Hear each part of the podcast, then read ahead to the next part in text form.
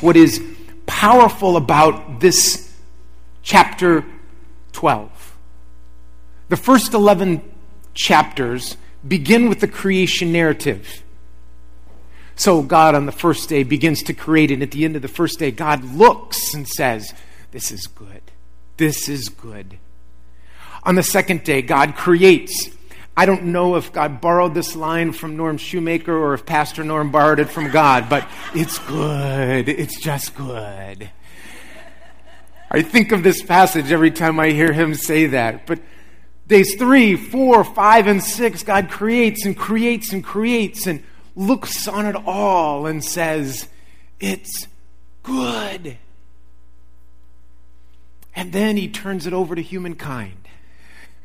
Oh, man.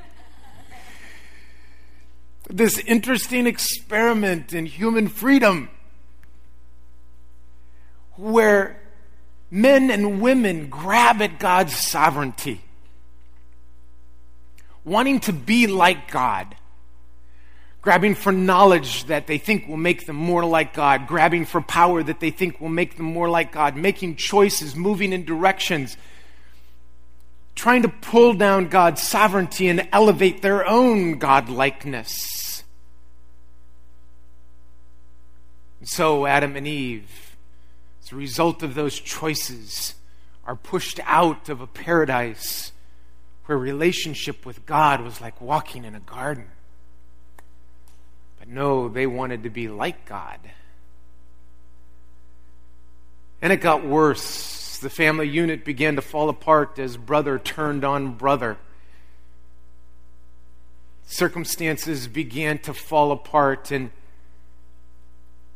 resulted in the kind of evil that I'm not sure we even understand, though we might catch glimpses of it today.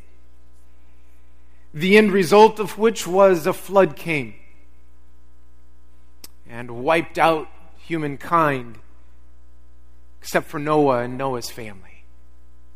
Feels like a new beginning, a new start, but they had hardly landed on dry ground and they get out of the boat before that family unit starts falling apart and makes poor decisions.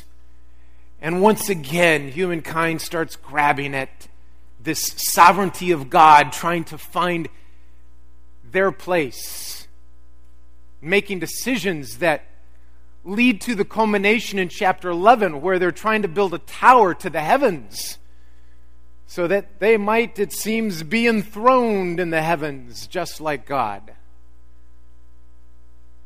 They're scattered. Language is confused, go in different directions. It seems as if this entire experiment in human freedom has had disastrous ends and we really ought to go another route.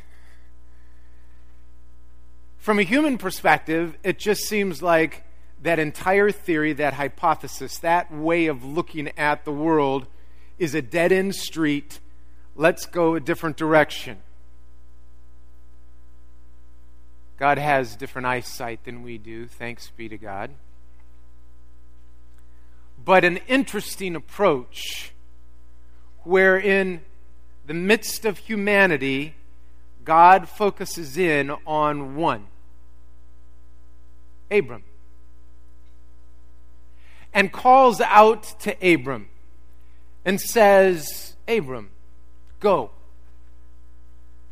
Go from your country, go from your people, go from your father's household to a land that I will show you. And I will make of you a great nation, and I will bless you. I will make your name great, and you will be a blessing. I will bless those who bless you, and all those who curse you, I will curse them. And all the peoples of the earth will be blessed through you. And Abram went. This notion that God would select an individual and through this individual to produce a people, and through these people that God might show God's grace and character and allow God's kingdom to be seen. This is God's plan. I love Buechner's description of Abraham. Abraham is described by Buechner in one of his writings. He says, If a schlemiel is a person who goes through life spilling soup on people, and a schlemazel is the one who keeps getting soup spilled upon, then Abraham was certainly a schlemazel. It all began when God told him to go to the land of Canaan. And upon arriving, his nephew or son in law, Lot, chose the beautiful, bountiful southern portion of this rich land. And Abraham was left with the scrub country up north around Dead Man's Gulch, the worst of the worst arid area. To make matters worse, he was promised to be this father of great nations, and come to find out, his wife can't have any babies.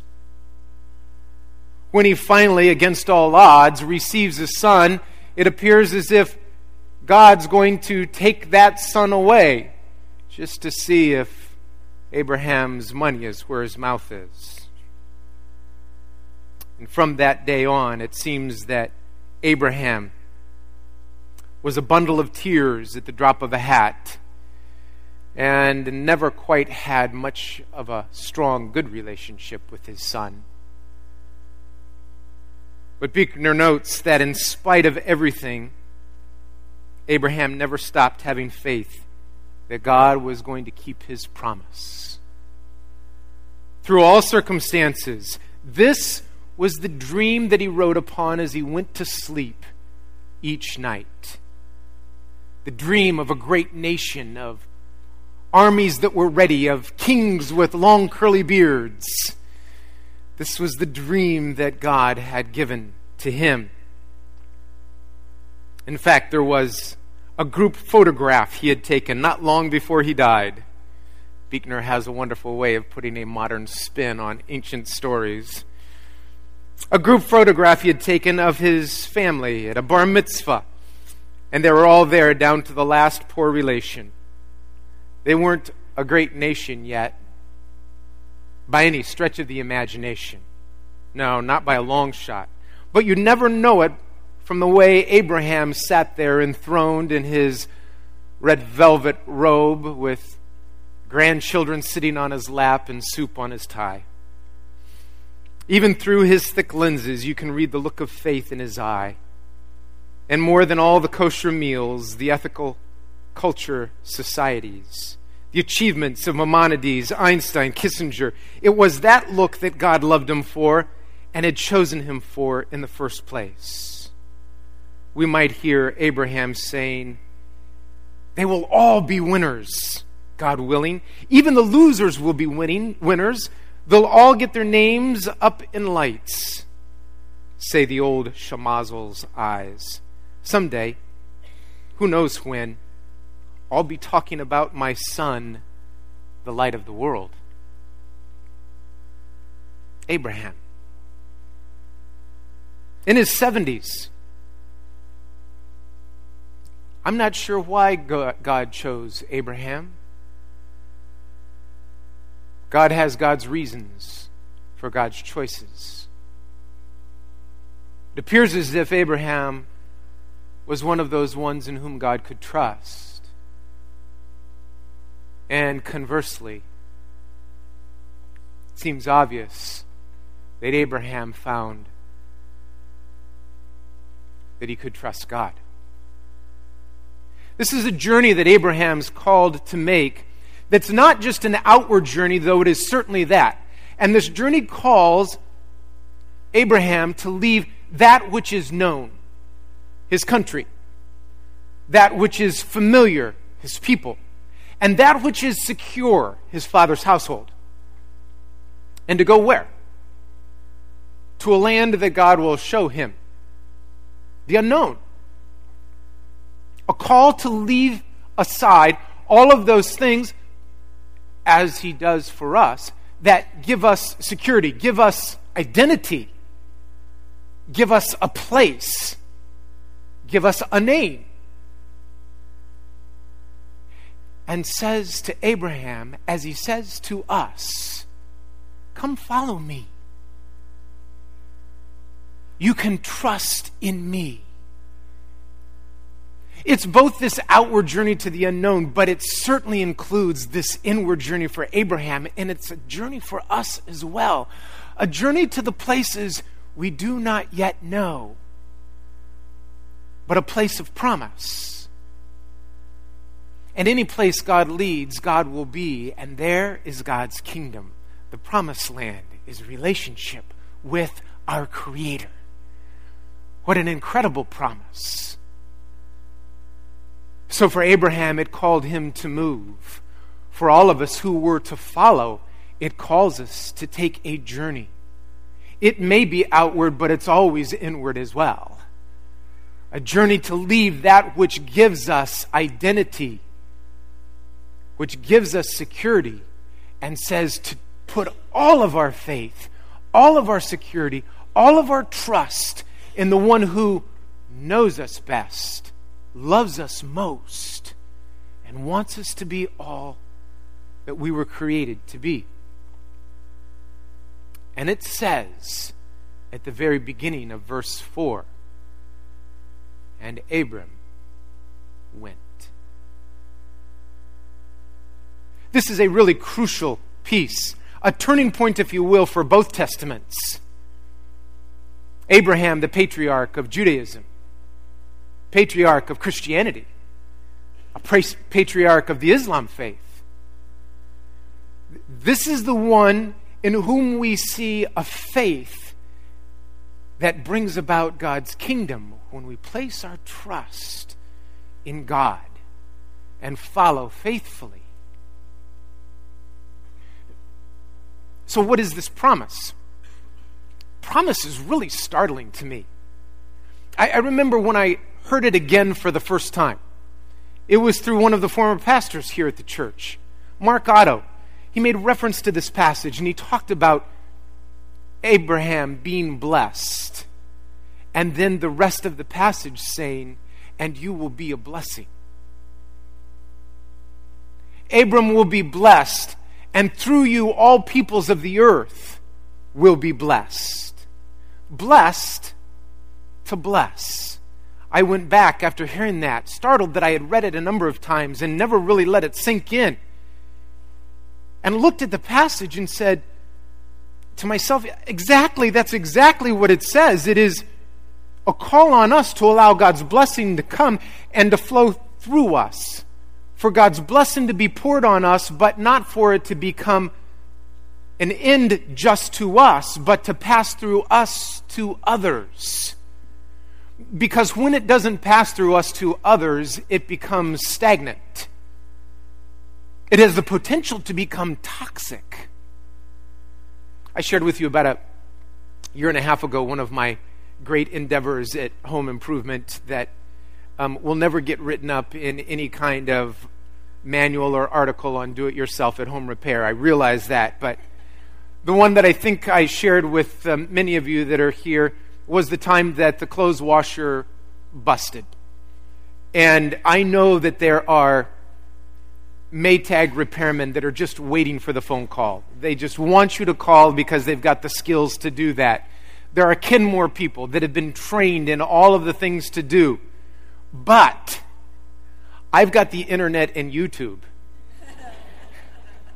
so I just typed in repair clothes washing machine, and up comes this great little guy who's wearing the gray outfit, so you know he knows what he's talking about.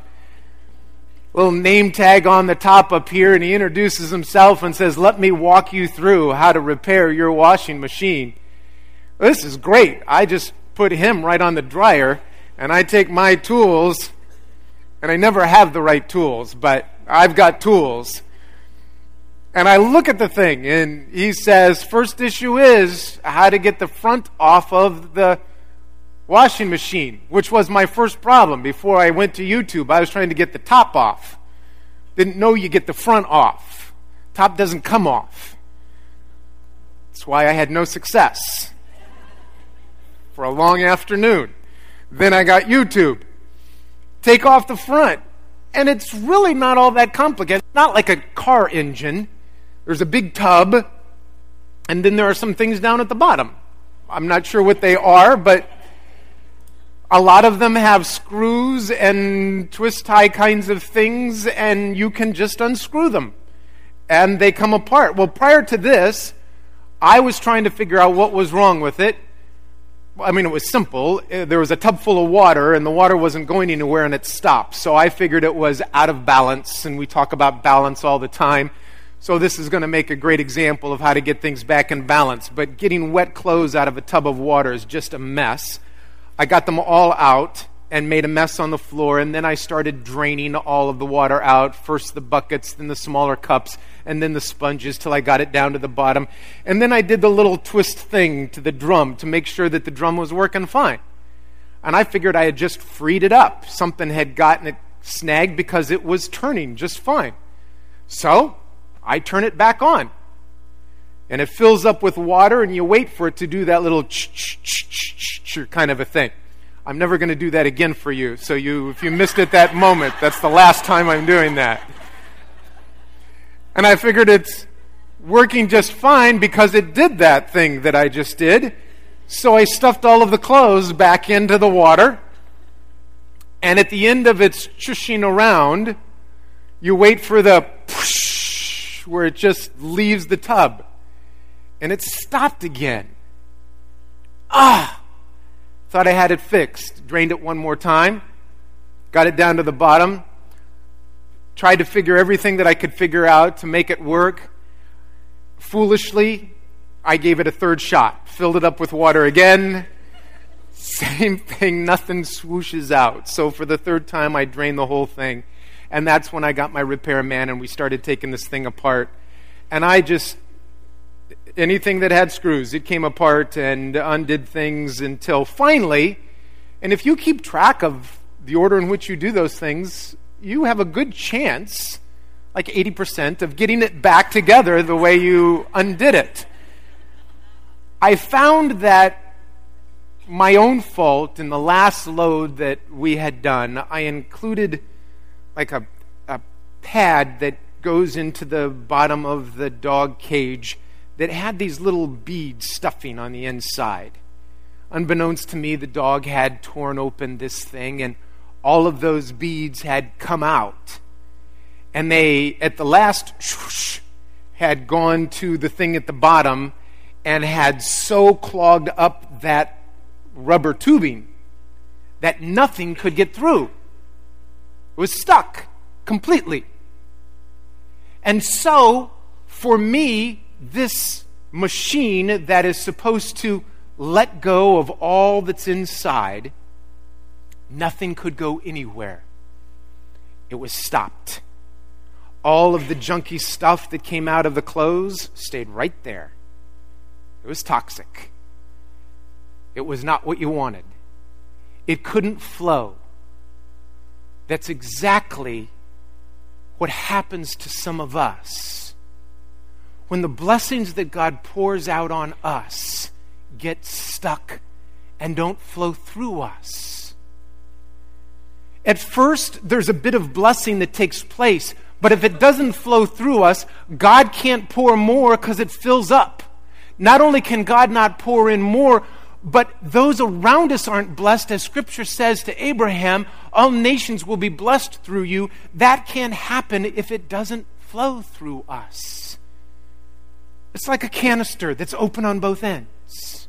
If it's stuck on the bottom, it fills up and nothing more can fill it up. If it's open on the bottom, you might think, yeah, but I can't hold on to anything, God. And God says, well, you can't hold on to all the blessings anyway. There's more than you could ever contain. So keep the bottom open so that it might flow through. And in flowing through, I will pour myself out on you so that not only are you blessed, but people around you are blessed.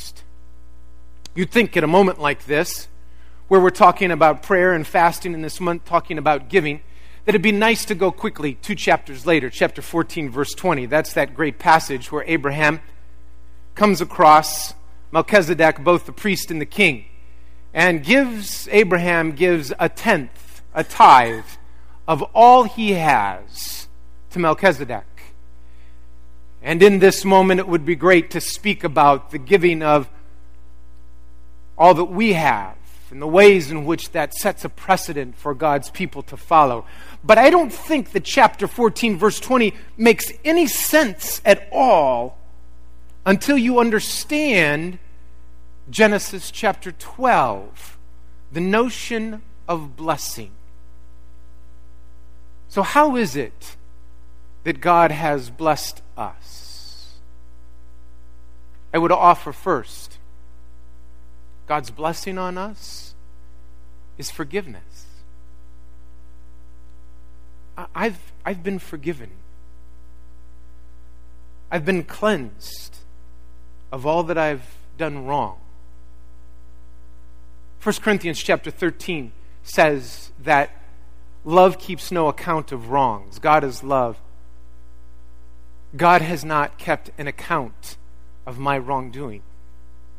There's not some scorecard in his back pocket. As soon as I mess up, he's going to pull that out and says, "Okay, let's review the scorecard." What if what if that blessing of forgiveness flowed through me to bless others? What if I kept no scorecard? What if God's children kept no scorecard? The relationships we're in. You know, we're not going to use that against someone we're in a relationship with, but just in case he or she brings it up, I'll be ready because I'd like to respond and list and kind of even the score.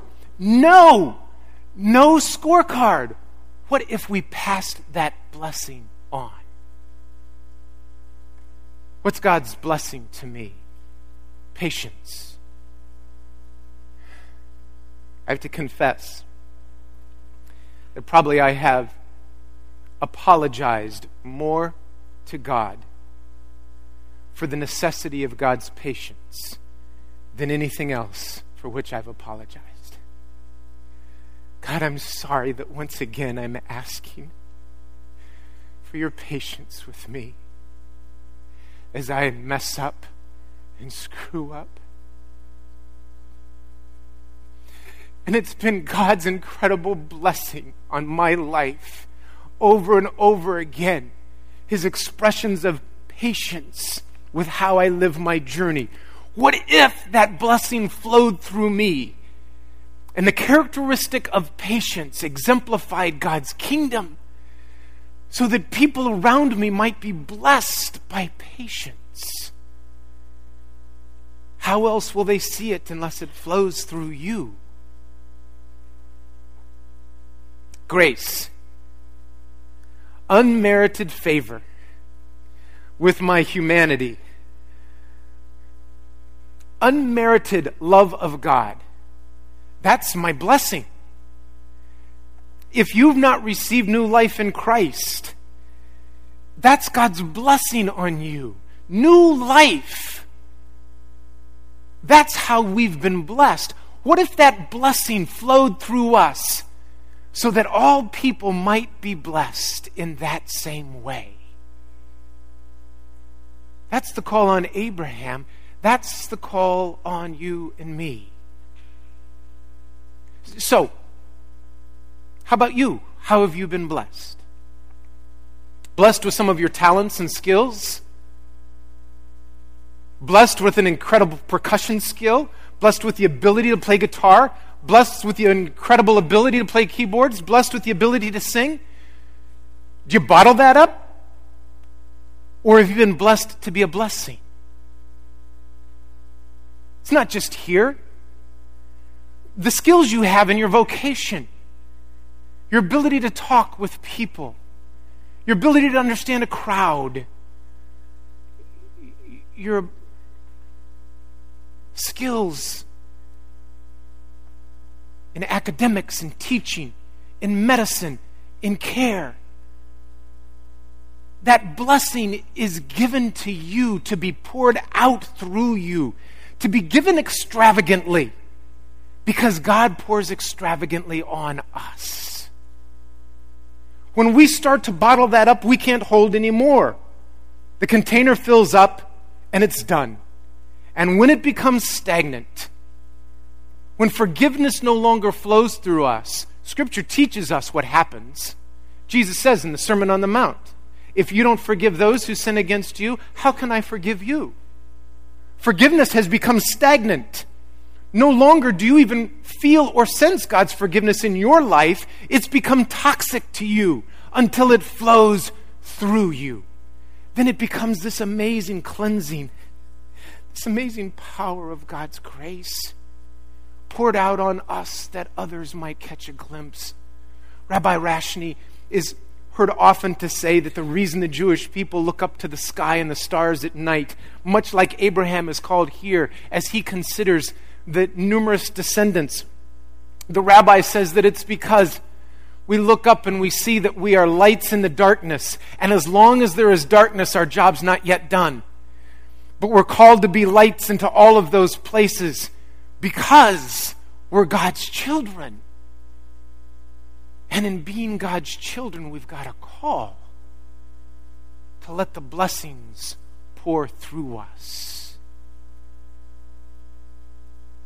Genesis 14 20 only makes sense in terms of giving of our resources and our wealth and our financial blessing if we understand it, that our entire life, blessed by God, needs to be a vessel through which this flows.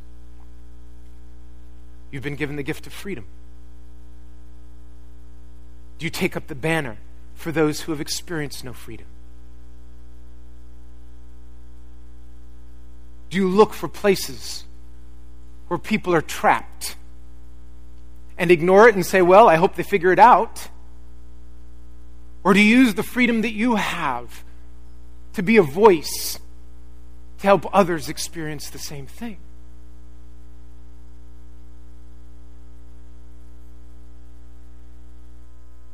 we have a certain level of influence.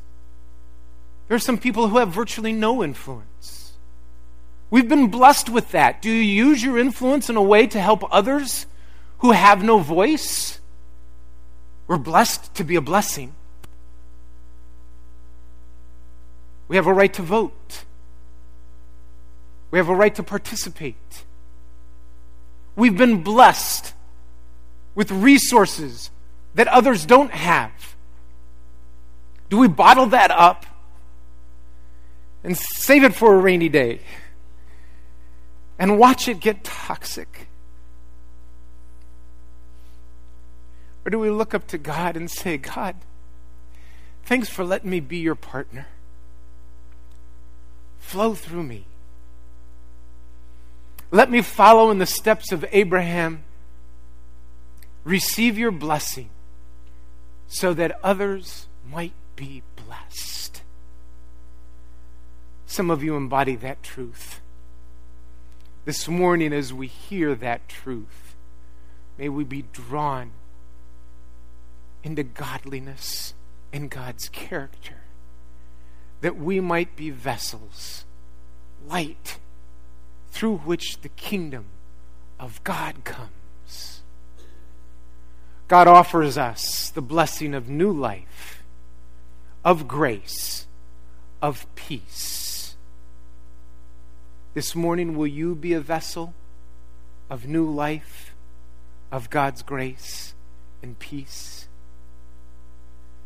I'm going to invite our musicians to come. We're going to sing. I want to pray you listen to the Spirit. May the Spirit move you as to how your life might come alongside Abraham's life and that we might be people of Genesis 12, 1, 2, and 3, and that we might respond like verse 4 and Abram went.